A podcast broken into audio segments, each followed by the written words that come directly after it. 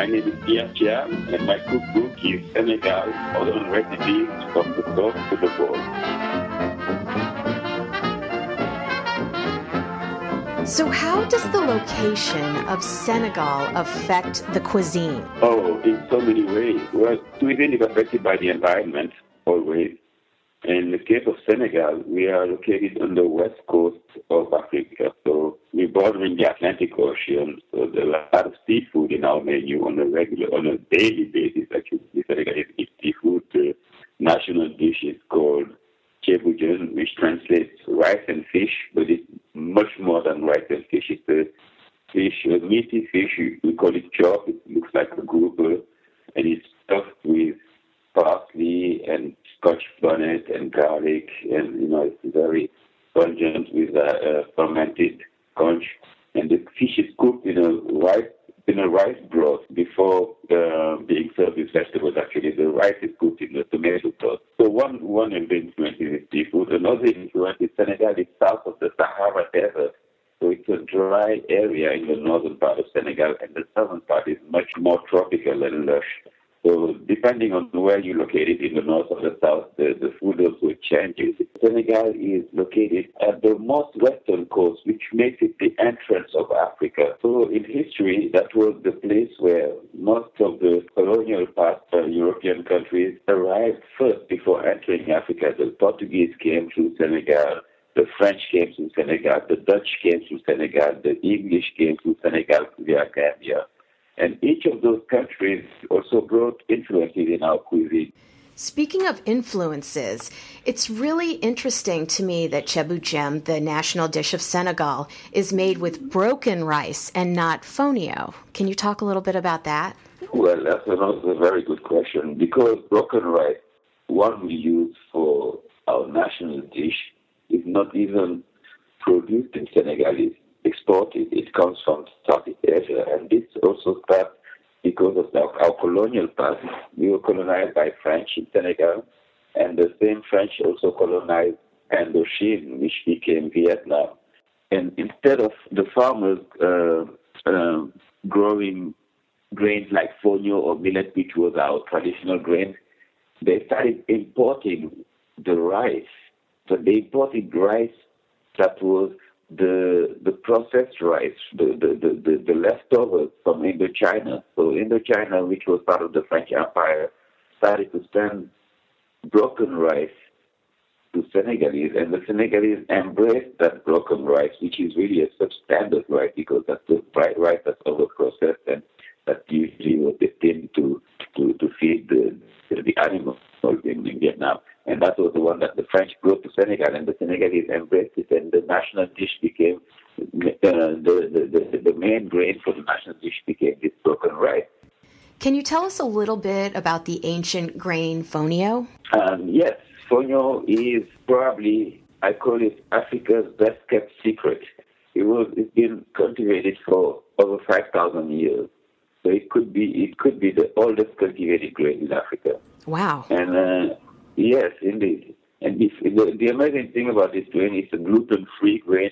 It's a grain that's considered a super grain now, a superfood because it's rich in protein, it's rich in vitamins, and uh, it used to be widespread before colonial time. Fonio was even uh, archaeologists found, found fonio in, in burial ground in ancient Egypt.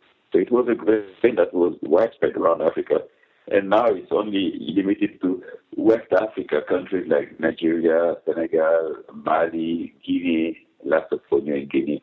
And uh, so that's where you find fonio now. It's also one of the fastest growing grain in the world. So you can have like four, five different seasons of fonio in a year. Wow. So it's a grain that's, uh, yeah, it's, a, it's an amazing grain. And it's, the most important thing for us. It's delicious.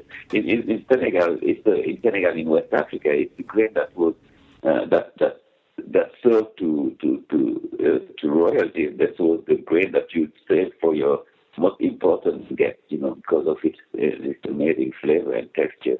You know, it looks like grains of sand when you look at fonio, this tiny little grain but um, you know, it, it expands in an amazing way. For one cup of fonio, if you cook one cup of fonio, you cook one cup of water, and you have like the equivalent of four cups of cooked fonio. So it's a generous grain. It's a, you know, they call it uh, the answer to world hunger. It's being, being believed to be the answer to world hunger by, by nutritionists. Can we find it in the U.S. anywhere? Yes, you can find it actually if you're lucky to live in places like New York, big cities, they have African markets. Online, you can find it in the US, anywhere in the world. Amazon is selling it online. Can you talk about how important fermentation is to Senegalese cuisine? You know, we, we ferment everything. We ferment this locust bean called uh, netetou. You know, that's not only us, all over West Africa, in Nigeria, they call it dawa dawa or yuhu you know, uh, Tumbala in Mali or Guinea. There's a locust bean that we, we, we ferment and it's used to, to in the sauces, it's used as seasoning, it's used in spread. You know, we also ferment conch, which is um, the seafood, you know, seafood snail. Yes. That we, yeah, we, we ferment it. It's uh, one of my favorites. It brings a certain intensity to your to your stew or to your sauces when you make when you add fermented conch it. We ferment fish ferment, like, you know, we, we, really, it's really part of it. You know, you have to expect that fermented flavor when you eat uh, Senegalese. What's your favorite fermented wine? My favorite fermented wine is probably the local Senegalese wine that's called palm wine. That's only that you would only see in the south of Senegal because it's more lush.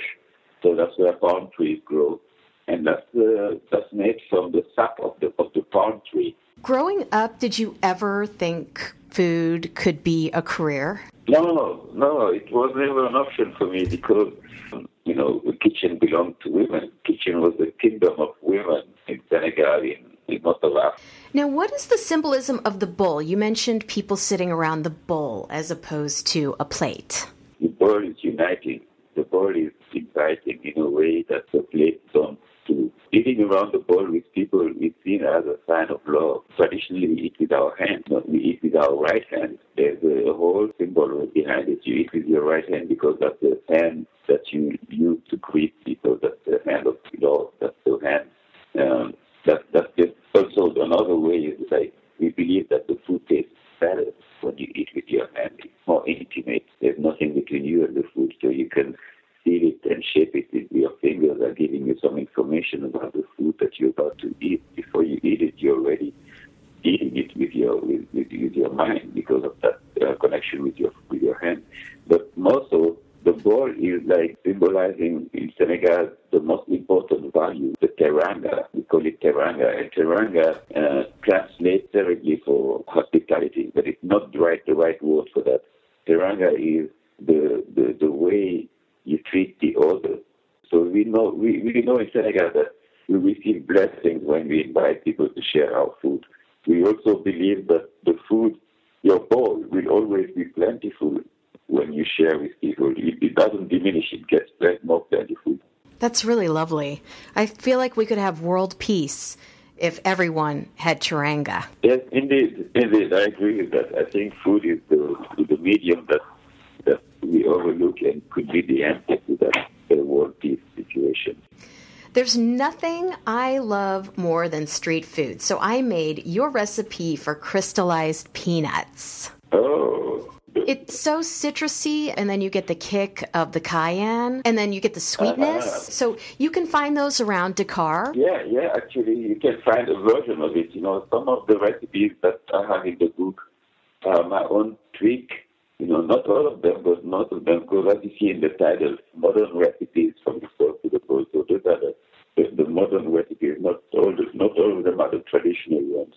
So I gave my own tweak because I also wanted the book to be, you know, written, read by, by Senegalese as well as, as uh, Westerners. I'm really excited for your special uh, menu tomorrow night at Pour Sena here in New York City. All right. I get to see you. Yes. I can't wait to eat some chebu jem. Uh, so happy. so happy. I'll make sure I come out and say hey. So, where can we find you on the web? Uh, Pierre Thiam, P I E R R E T H I A M dot com. Uh, also have a Facebook page, Pierre Chef Pierre. Great. Thanks, Pierre, for coming on Cookery by the Book podcast. Thank you, Suzy, for inviting me.